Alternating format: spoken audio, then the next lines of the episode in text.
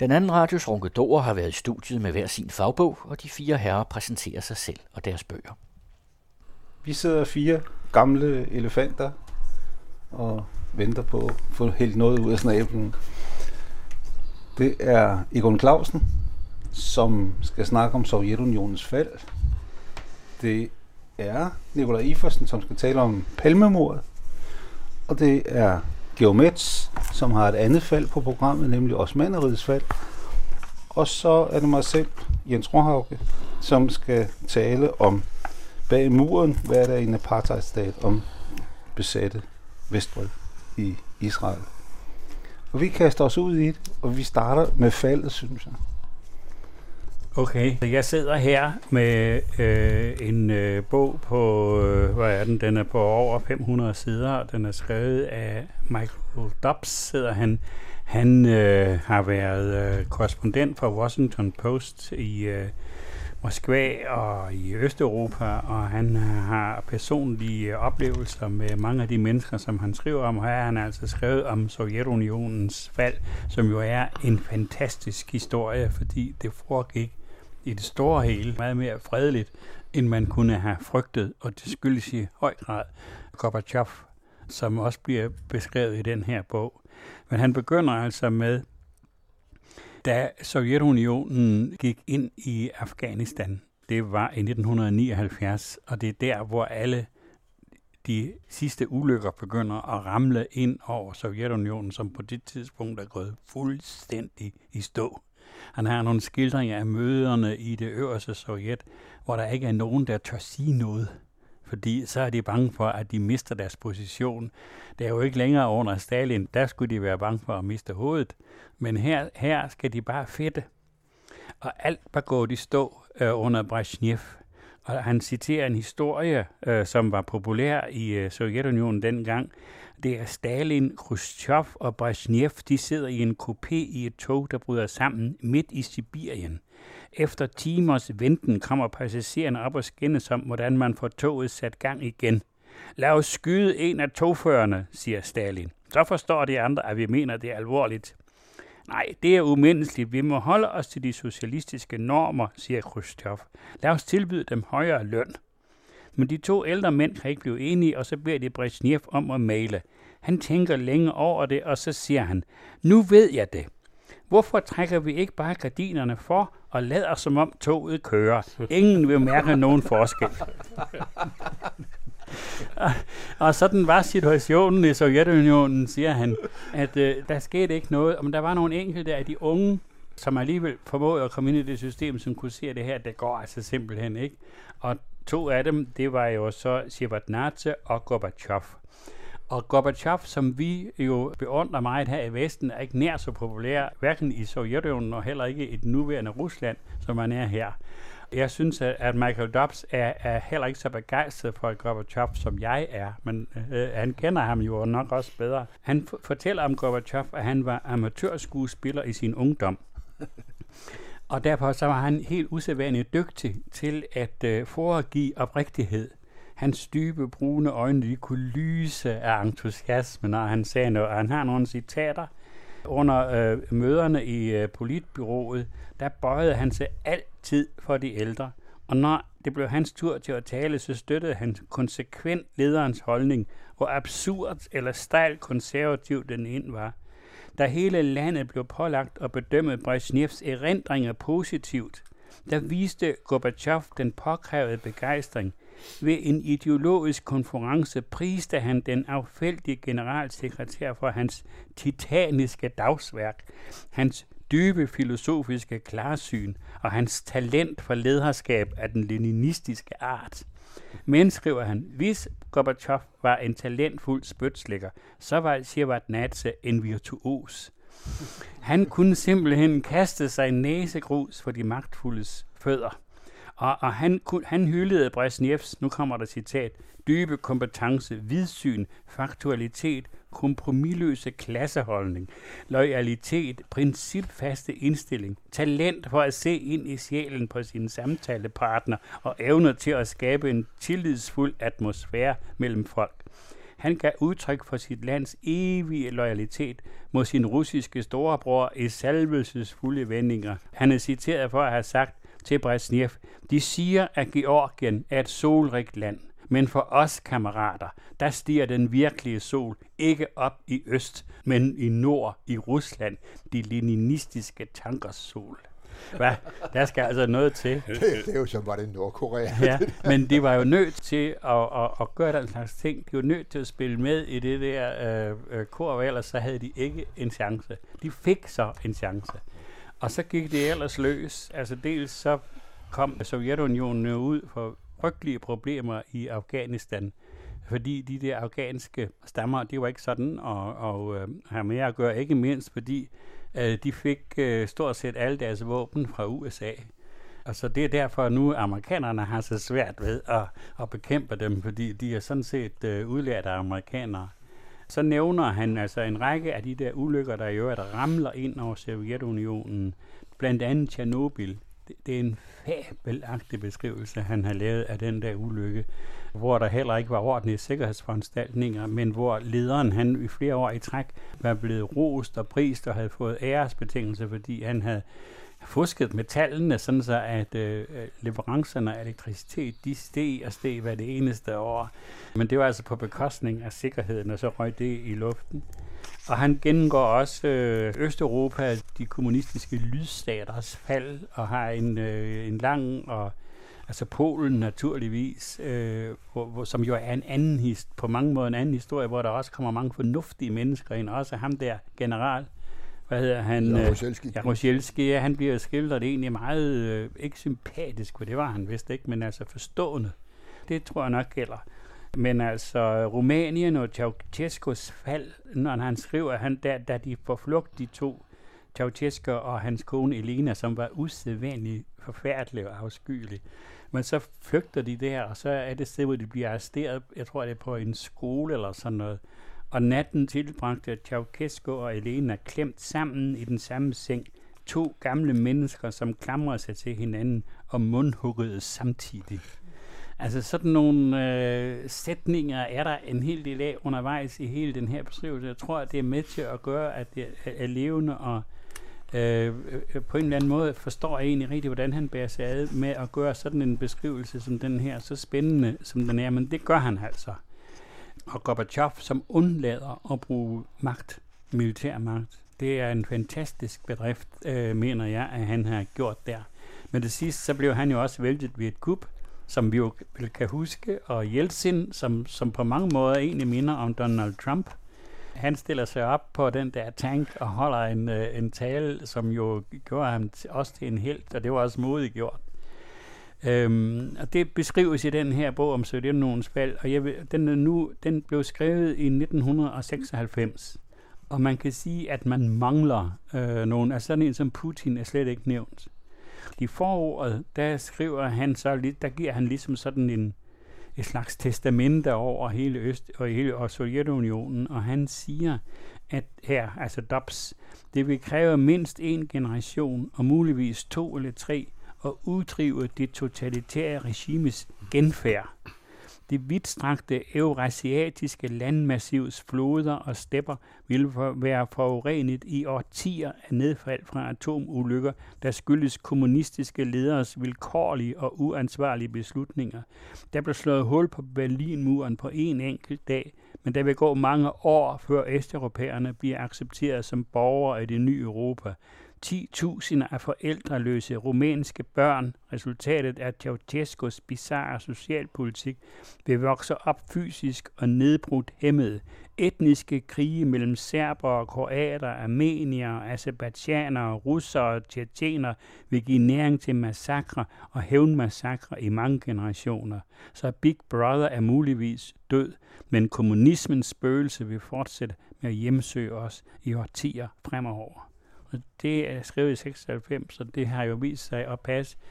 Og det, som man så kan egentlig undre sig over, eller ellers filosofere over, det har han ikke noget med, det er, at, at det der, må jeg kalde det, det begæret eller behovet for at få en autoritær ledelse, er åbenbart stærkt.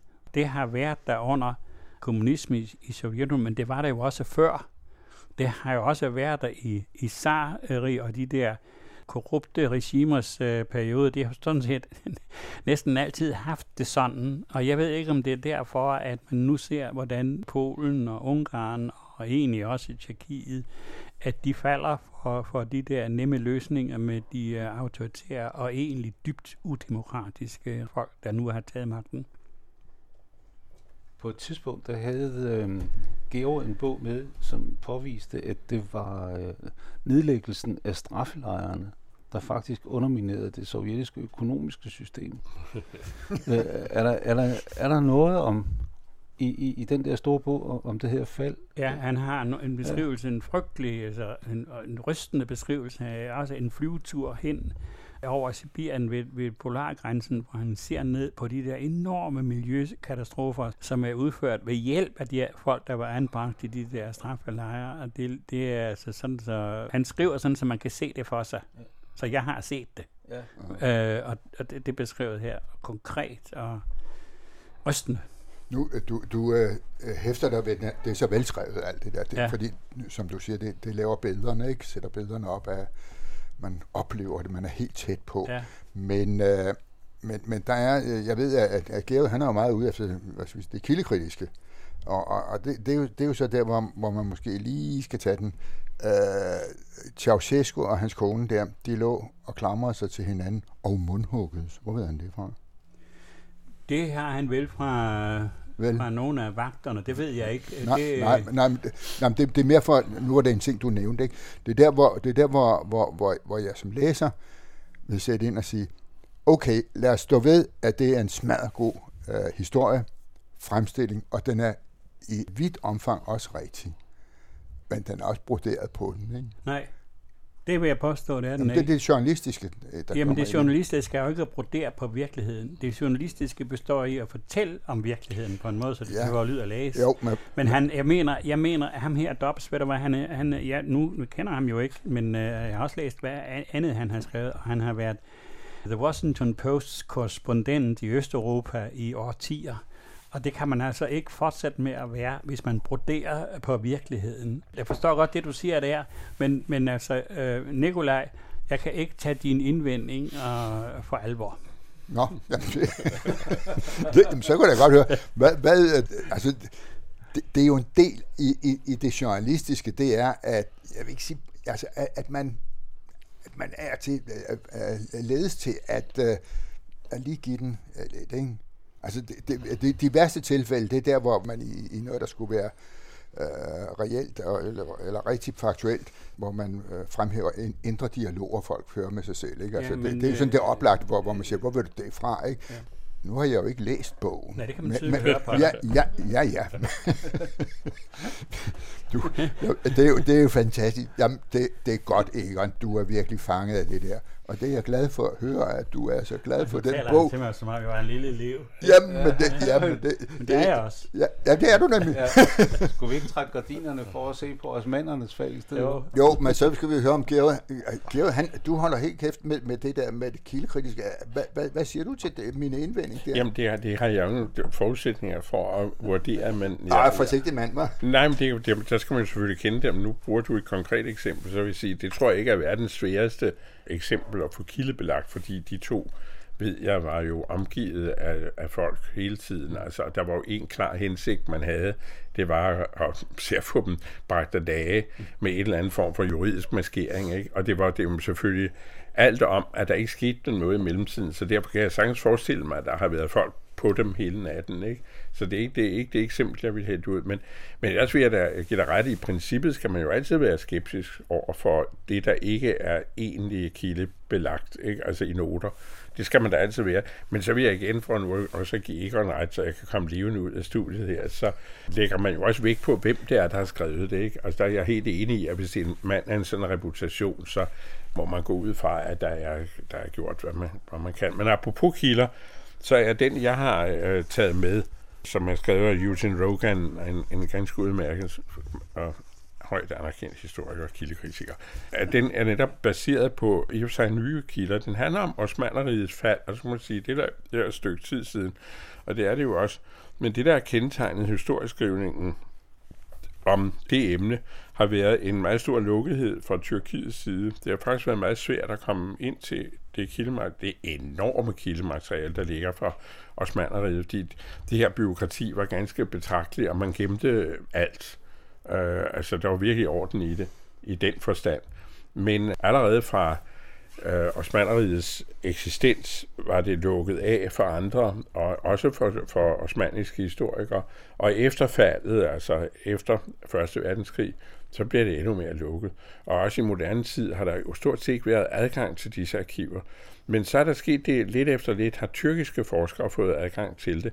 Og i øh, delvis protest mod, at det har været så lukket, har de læset kilder i hovedet på øh, deres øh, vestlige kolleger øh, i oversættelser. For der er jo endnu et problem med, de, med disse kilder, det er jo de færreste, der kan læse tyrkisk, og det er de færreste, der kan øh, give sig i kast med gammelt tyrkisk kancelisprog. Altså det skal der jo virkelig en bred brystkast til.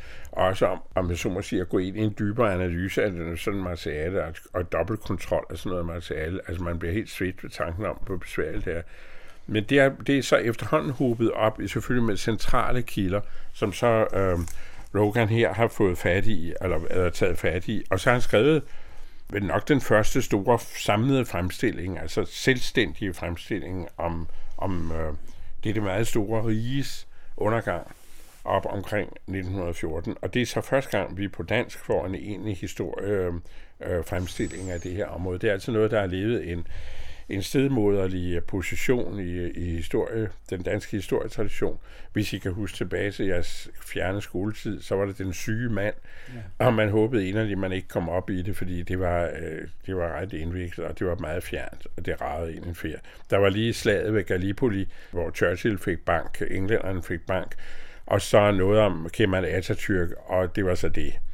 Men det er så ikke det mere. Nu er der ingen undskyldning for ikke at sætte sig ind i det. Det er jo egentlig den sædvanlige vestlige arrogance, at det også der kunne være ligegyldigt. Fordi for det første var de faldet, det betød ikke noget mere, og det var bare tyrker og muslimer, hvad fanden skulle man interessere sig for det for. Og så må man jo hele tiden huske på, at det var et verdensrige. Det var et kolossalt stort øh, område, øh, osmanderne sad på. Og det er sådan set, bortset fra at det ikke gik i længden, så fungerede det jo igennem mange, mange år. Og med en, øh, altså det man kunne kalde en højkultur, Øh, og osmanderne havde lært noget af romerne, de lod folk passe sig selv. Det vil sige, at øh, de kulturelle særpræg, de enkelte lande, de sad på, og de enkelte områder, de sad på, de fik sådan set lov til at være stort set, som de var. Og det er selvfølgelig noget vanskeligt noget at komme ind på, fordi noget af det var også pur dogenskab, og øh, noget andet var pur øh, korruption.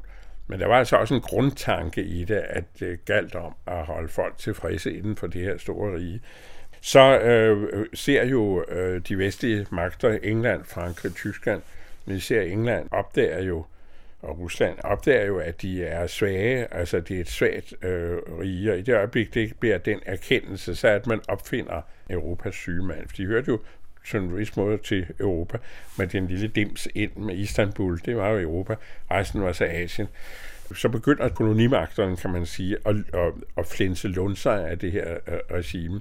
Og det er jo sådan en af grunden til, at det, det bryder sammen. Altså, de kan ikke stille noget op mod det.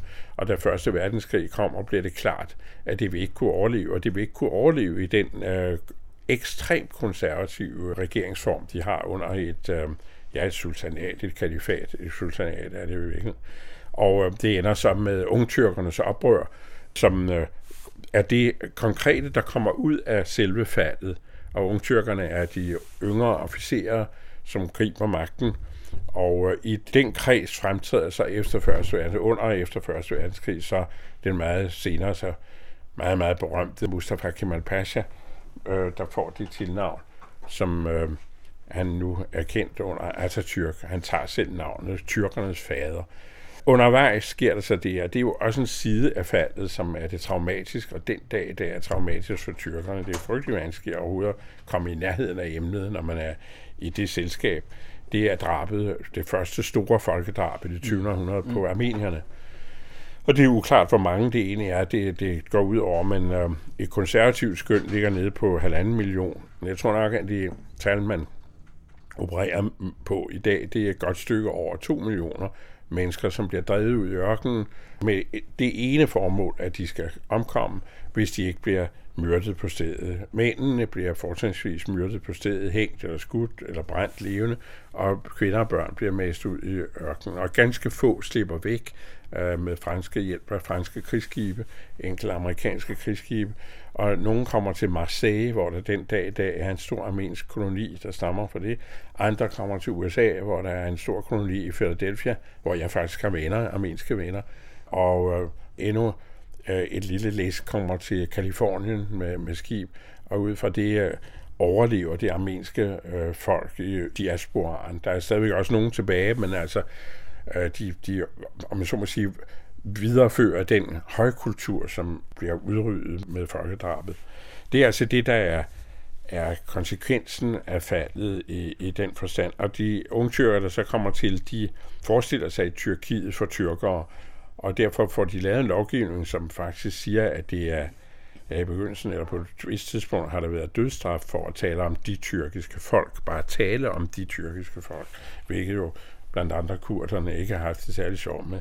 Så øh, deres mål har været at lave i den vestlige, det vestlige forbillede et øh, totalt Tyrkiet, altså et Tyrkiet, der kan hamle op med de her store magter, hvad det så aldrig kommer til, fordi det økonomiske grundlag er håbløst ved siden af de andre magter, og de andre magter er ikke spor interesseret i, at Tyrkiet kommer op på siden af dem. Det er det, jeg ville sige. Jeg vil meget anbefale den. Det er en, en fremragende bog, udkommet på Kristi Dagblads forlag, øh, som bliver et mere og mere øh, synligt dansk forlag. Øh, jeg står meget benåret over, hvad de laver. De, de er meget dygtige på, på det lille forlag, og de har fået formidlet den her meget vigtige bog. Hvad, øh, når nu øh, de arkiver bliver lukket op for tyrkerne, hvad er grunden til, at vi faktisk ikke får øh, tyrkiske beskrivelser på det danske marked? Men man skal have dem rundt af, af vestlige historikere. Når du mener, hvorfor tyrkerne ikke selv udgiver? Ja, og, ja. Jamen, jeg tror ikke, det er særlig populært i det nuværende regime at stikke næsen alt for langt frem. Hvis du for eksempel skal skrive om den her periode som tyrkisk mm. historiker, mm. altså hvor du laver en enig fremstilling ja, ja. af det, kan du meget let komme i konflikt med den nuværende regime, som er ved at udvikle sig til det, ja, som tyrkerne har været vant til uh, igennem det 20. århundrede. Og der kan man sige, at i fortsættelse af Egons øh, Sovjetunions fald, så ser vi det, har vi det samme fænomen her, de her lange traditioner, der er i landene og i, øh, i kulturerne. Altså ligesom Putin og det sovjetiske regime mm. falder tilbage på sardømmet og, og de der kommunistiske despoter, så har vi Putin, som på mange måder ligner jamen sådan en ond blanding af Kemal Atatürk og de ufattelige, ufattelig mange statskup, der har været, militærkup, der har været, altså hvor det frie ord er i hvert fald øh, under trussel. Mm. Øh, den frie historieskrivning er mildt sagt under trussel. Pressen er under, under øh, pres, altså de har overtaget flere blade, ikke? Og jeg vil nok sige, tror at hvis en tyrkisk historiker sætter sig ned for eksempel og skriver om folkedrabet i på armenierne, så vil vedkommende få meget store problemer. Ja, meget, meget store endda. Meget store. Jeg tvivler jo også på, at der er ret mange tyrkiske historikere, der vil gøre det, fordi de er mere i apologetens rolle, altså i den forklarendes rolle. Mm. Altså, jeg har ikke læst den, men jeg har læst om Osmaneriet hos Karen Armstrong, den amerikanske, også gode folkelige forfatter, meget vidende, og hun skriver om konservatismen men noget af dem ligner misundelse.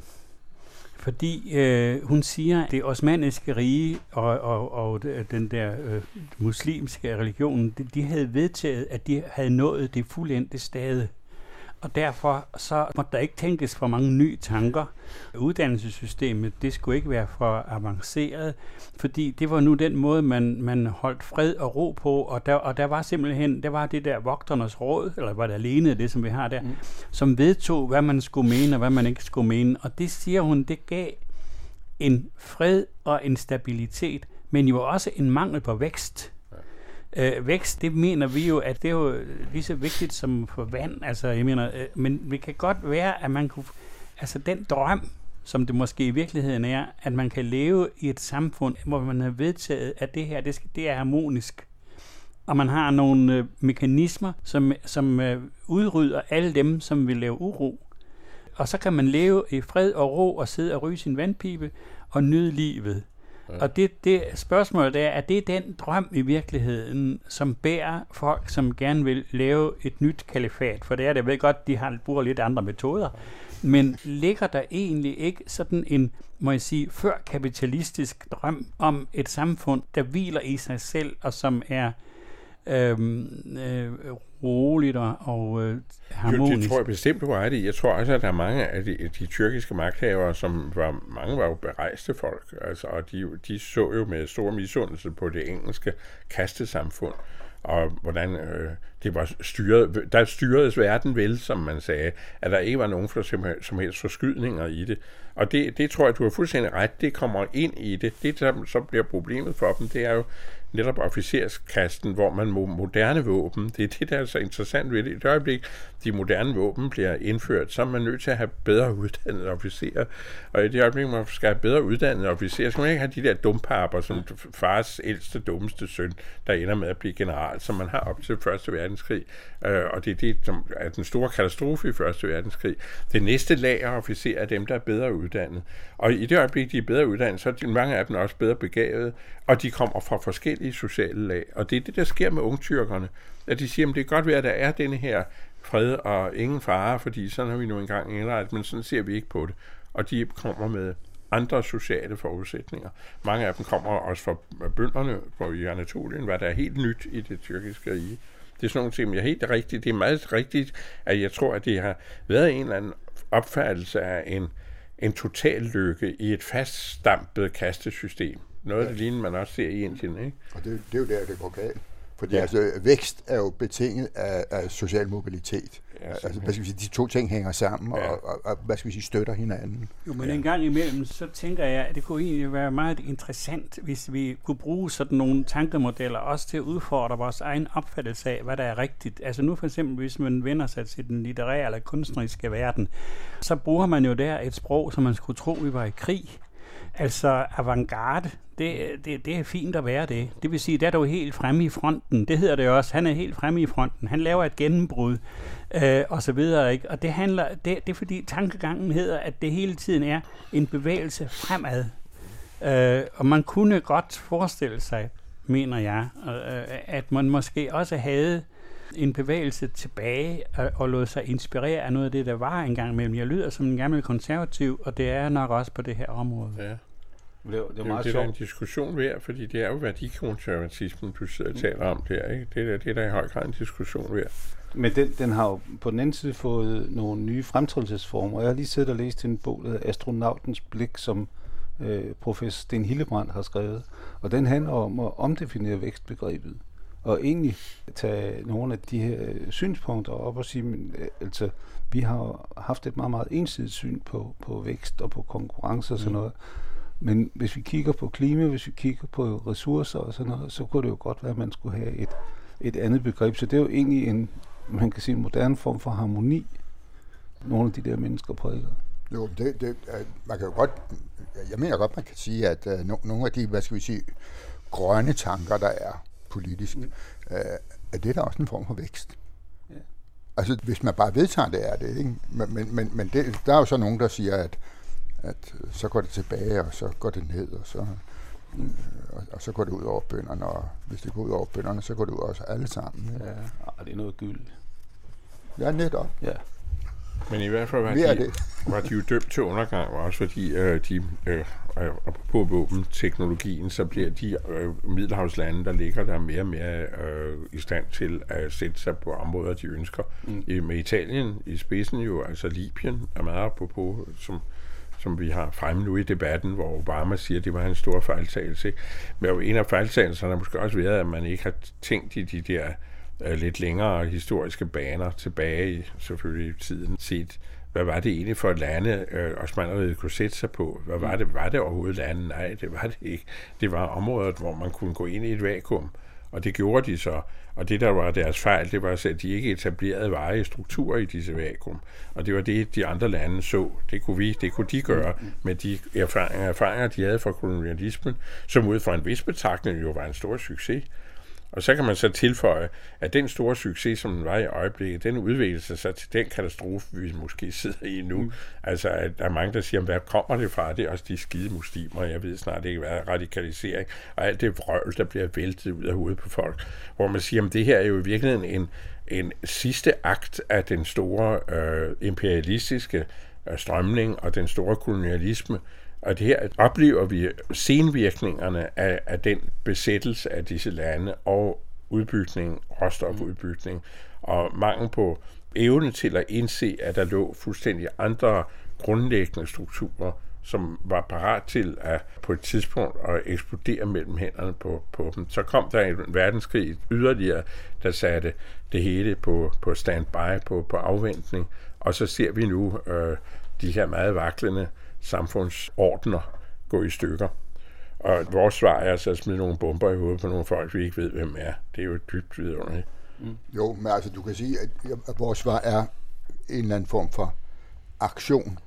Men, øh, men vores svar er jo også, en mangel på aktion. En, en, en mangel på aktion over for øh, noget af den svindel og fup og fiduser, der, der, der er i verden, ikke? Som, som man undersøger. Jo, jeg jo. synes, det, det er jo op i tiden nu netop. Jo, men nu kan man sige netop bare... Panama Papers og hvad ved Apropos Første Verdenskrig og aktionerne i øh, Middelhavsområdet, inklusive det osmaniske rigesområde, var virkelig præget af det, som den store militærteoretiker Clausewitz altid advarede mod, at man kastede sig ud i nogle frygtelige ting og sagde, at man havde ikke noget defineret krigsmål og man vidste ikke, hvordan man skulle komme ud af det igen. Og jeg ved, at mens det her bliver optaget, så vedtager det Dansk Folketing, at man skal gå ind i en krig nu, øh, uden nogen som helst form for bare skygge af krigsmål, eller forståelse af, at man også skal vide, hvordan man slipper ud af det her igen, og hvad er det egentlig, man vil med det. Man vil overbevise vælgerne i Jylland om, at de skal stemme på det. det jeg, ja, tror, jeg tror, det er indrigspolitisk. Jamen, det er jo sådan noget lignende, det drejer sig om i virkeligheden. Ikke? Og så, man sige, så bliver man sov, sovfuld til mode, så man sige, ja.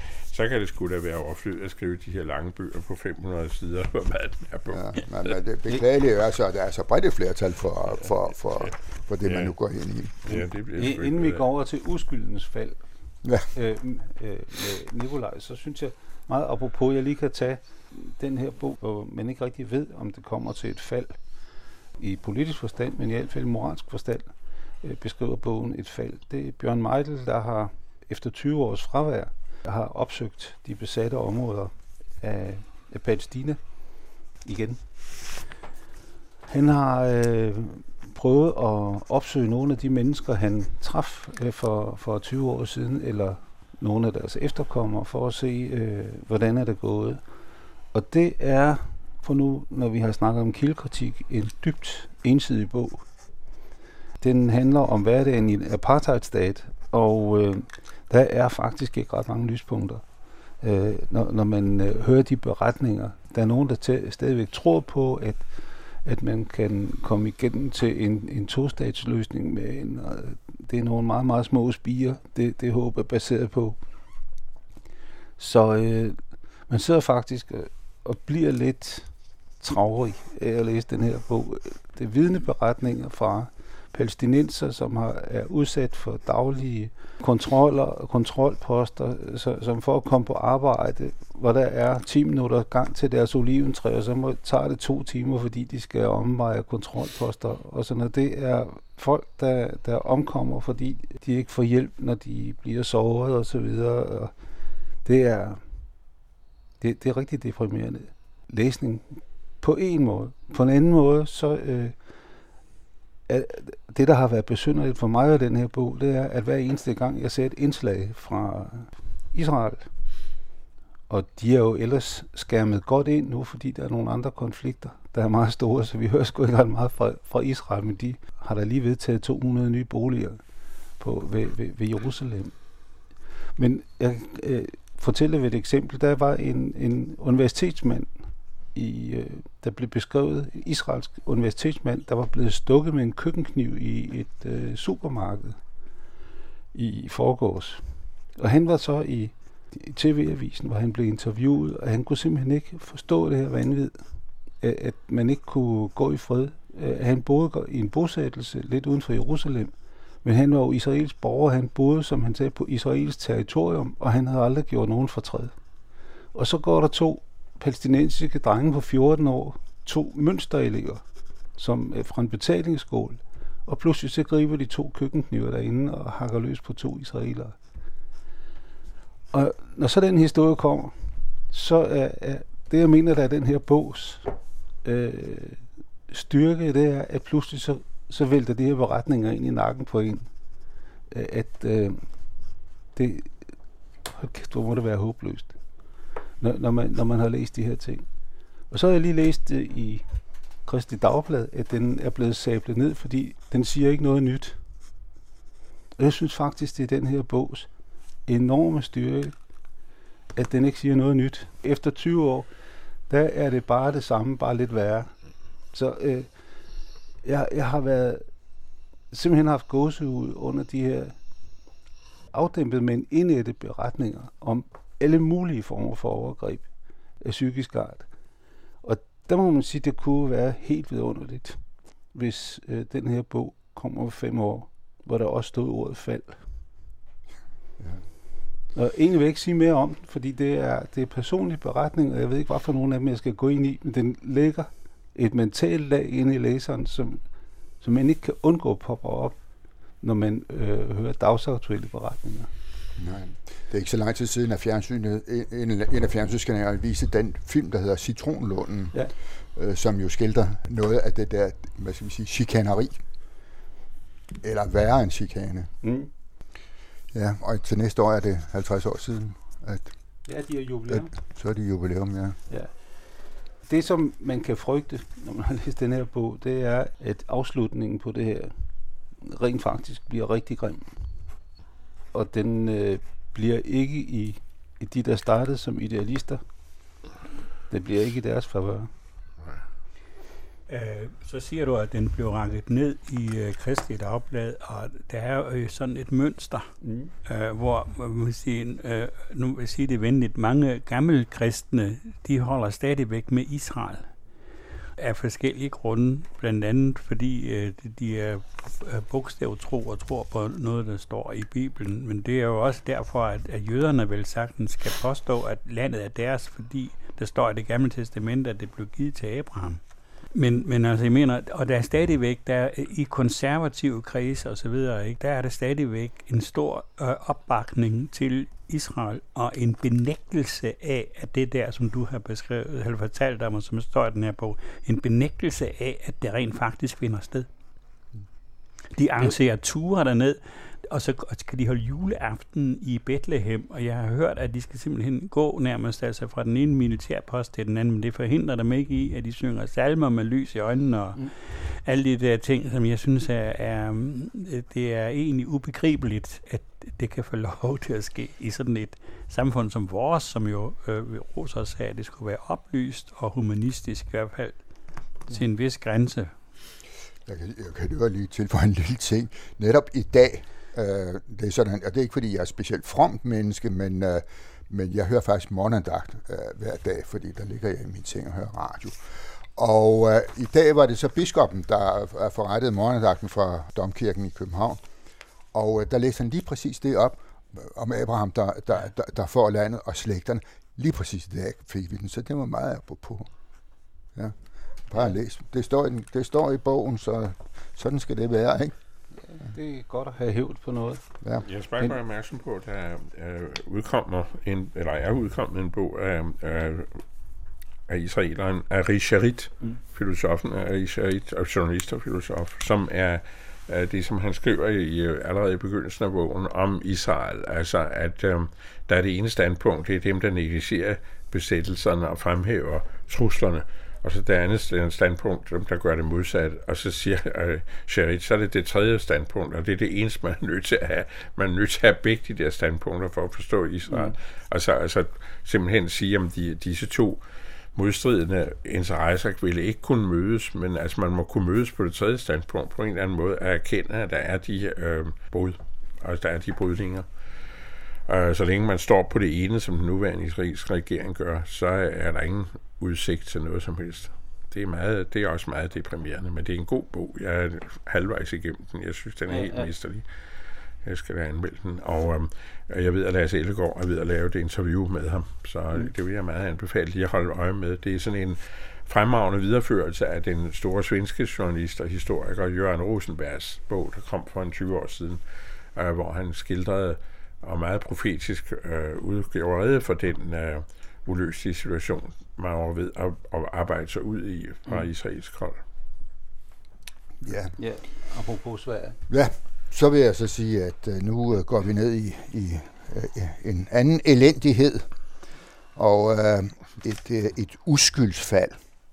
Og det skete den 28. februar 1986 kl. 23.21 på Sveavæggen i Stockholm. Der blev Olof Palme myrdet. Det har en øh, mand, der hedder Thomas Ladegaard, skrevet en bog om, der hedder Palmemordet, og øh, det er, må jeg så retfærdigt sige, det er så en af ufattelig mange bøger, der er skrevet om palmemordet. Men den er faktisk meget god, fordi den opriser meget nøgternt alle de teorier og alt det, øh, der, der er sket, som, som man har tilgængeligt. Det er rystende, øh, hele det der. Det er rystende, fordi uh, man oplevede et mor og et politiarbejde bagefter, der mildest talt var forfærdeligt.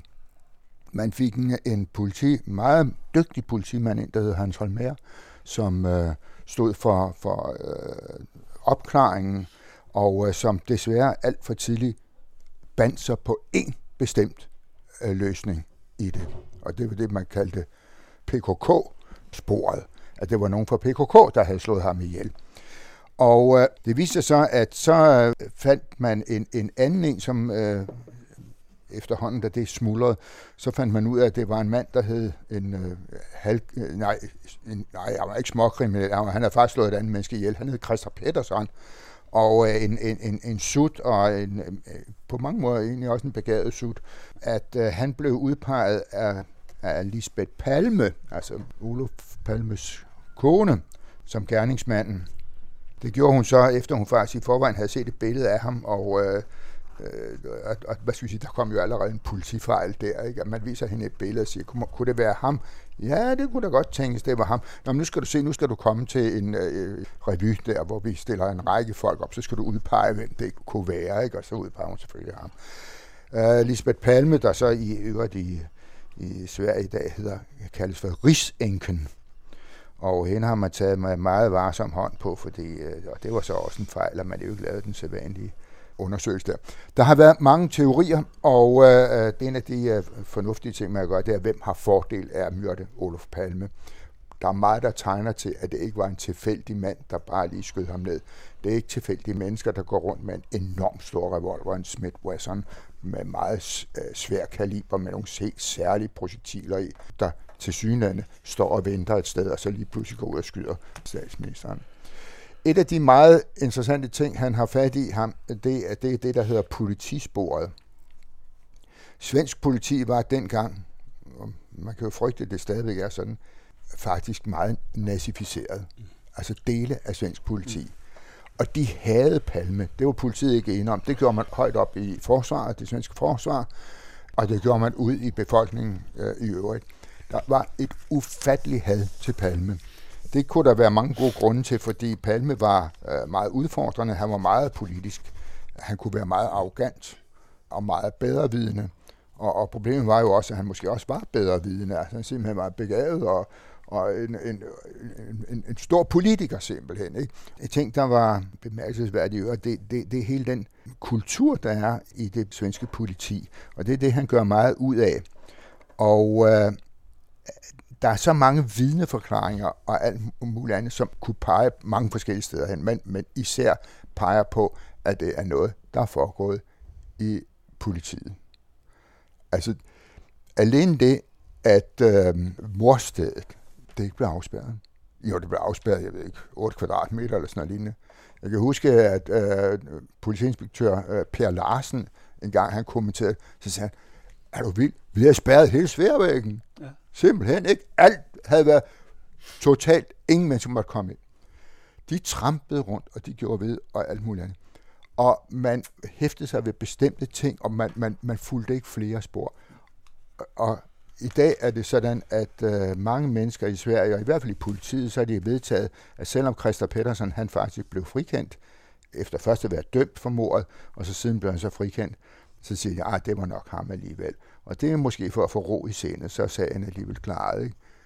Måske en dag dukker sandheden op. Det, der så som, som måske er, er det aller værste. Altså, det er en tragedie med Olof Palme, og det, det, det er skrækkeligt. Men det, der egentlig er det mest skrækkelige, det er, hvad det gør ved øh, svensk selvforståelse.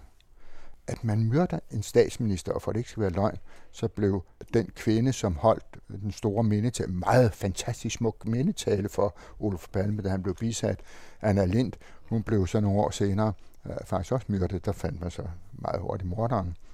Der var så ikke noget øh, konspiration i det. Men hvad er det, der er i Sverige, som har sådan et had, og som vi jo også kan fornemme øh, i dag?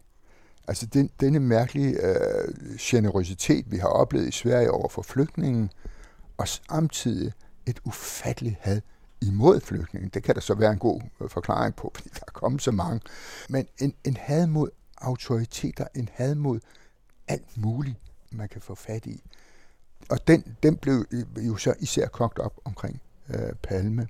Noget, jeg kommer i tanke om, det var noget, P.O. Enquist engang skrev i en kronik i politikken, kan jeg huske, øh, nogle år efter mordet. Øh, det var, hvor han sagde, men måske er det allermest skræmmende, fordi intet af det, du har sagt, er jo, uanset hvor mange indicier der er, så er det jo ikke bevist. Øh, det, som P.O. Enquist dengang skrev, men den slags mor, som selvfølgelig også øh, hentydede til Kennedy-mordet, kunne man forestille sig, som han sagde i Palme, eller skrev om Palmemordet, at der sidder en mand op på sit usle kammer, og sidder og ser fjernsyn, og han tænker aldeles ingenting. Så går han lidt ned på gaden for at købe den sædvanlige mængde spiritus. Så ser han Sveriges statsminister gå ind i en biograf. Så går den her mand op og henter en revolver, han har liggende, og går ned på gaden igen. Og da biografen er slut, så skyder han Sveriges statsminister, og så går han op på sit værelse og sætter sig og tænker aldeles ingenting. Ja. Det er næsten det allermest skræmmende, ikke? Jo. Altså, det, men, altså, men, men, men den er der så meget, der taler imod. Ja, både og, ikke? Nej, altså, det, der, det er der faktisk ikke, ja. fordi, fordi du kan ikke få tidsplanen til at passe. Nej. Det, det, det, det, det der er problemet i den. Ja. Og de troværdige vidner, der er, for der var faktisk en del vidner til, til, til mordet, de uh, peger jo på, at der stod en mand og ventede og at der var flere, der har observeret flere steder i Stockholm, at folk gik rundt med walkie-talkies.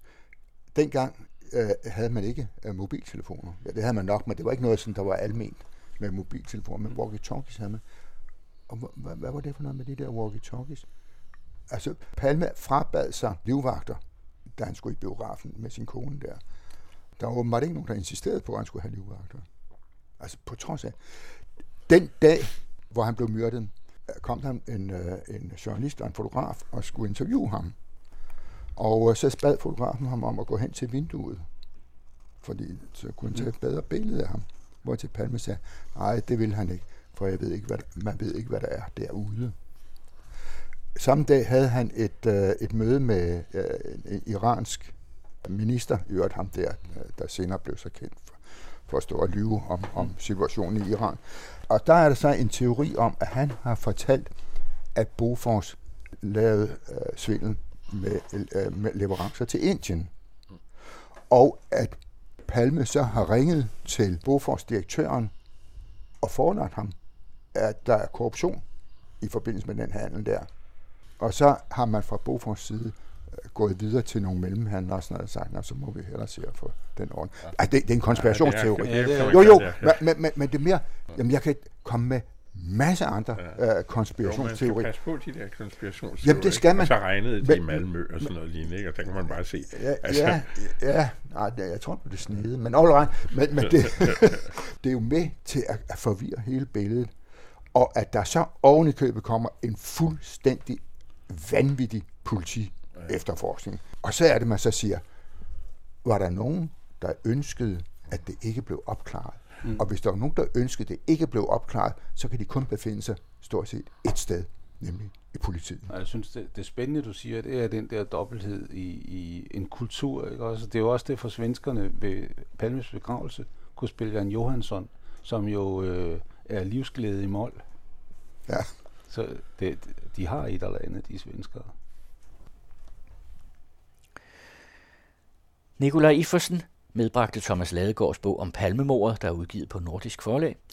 Georg Metz kom med Osmaneriets fald af Eugene Rogan, udgivet på Kristelig Dagblads forlag. Og bag muren hed den bog Jens Råhauke havde med, og som er skrevet af Bjørn Meitel og udgivet på forlaget Tiderne Skifter. Egon Clausen talte om Sovjetunionens fald af Michael Dobbs, udgivet på Informationsforlag.